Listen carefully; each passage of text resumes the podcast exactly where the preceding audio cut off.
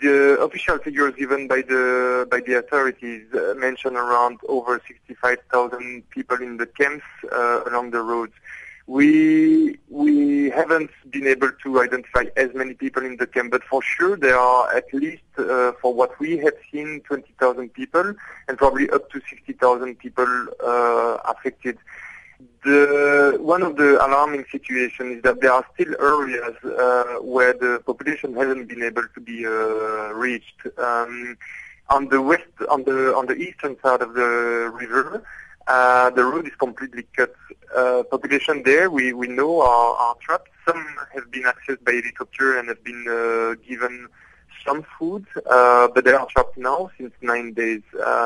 Some have no access to potable water, no access to, to food because the helicopter hasn't reached there, and we are very concerned for this population, and that's where our effort is focusing now. What can be done right now for those people who've been cut off from aid due to the flooding which has destroyed bridges and roads? The main needs are definitely around food, around access to potable water to avoid any uh, diarrhea and, and, other diseases, and shelters. Uh, most of them by now have managed to gather into some type of shelters, would it be tents or, or shelters that have been provided by the relief efforts, or uh, people who have gathered in other houses. But the, but the food remains a main issue. Access to health is um, is still an issue. So uh, the Ministry of Health and, and, and different partners, including us, are, are providing uh, great efforts to, to be able to reach all the populations and manage them to have free access to health care.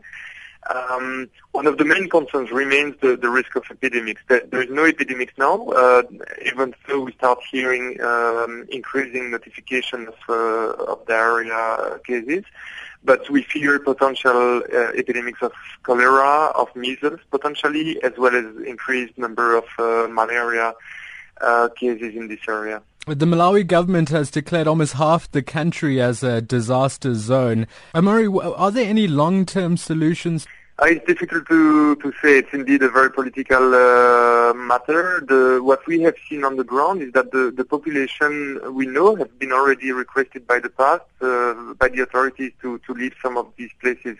What we what we hear from the, the people we are assisting is that they they have difficulties to leave their, to, to, to leave the place they used to live because the going somewhere else means that they have to rebuild something, and they, these are, are very uh, poor people. Huh? The country remains the one with the lowest uh, GDP, and um, so it's it's very difficult for them to to invest in new houses.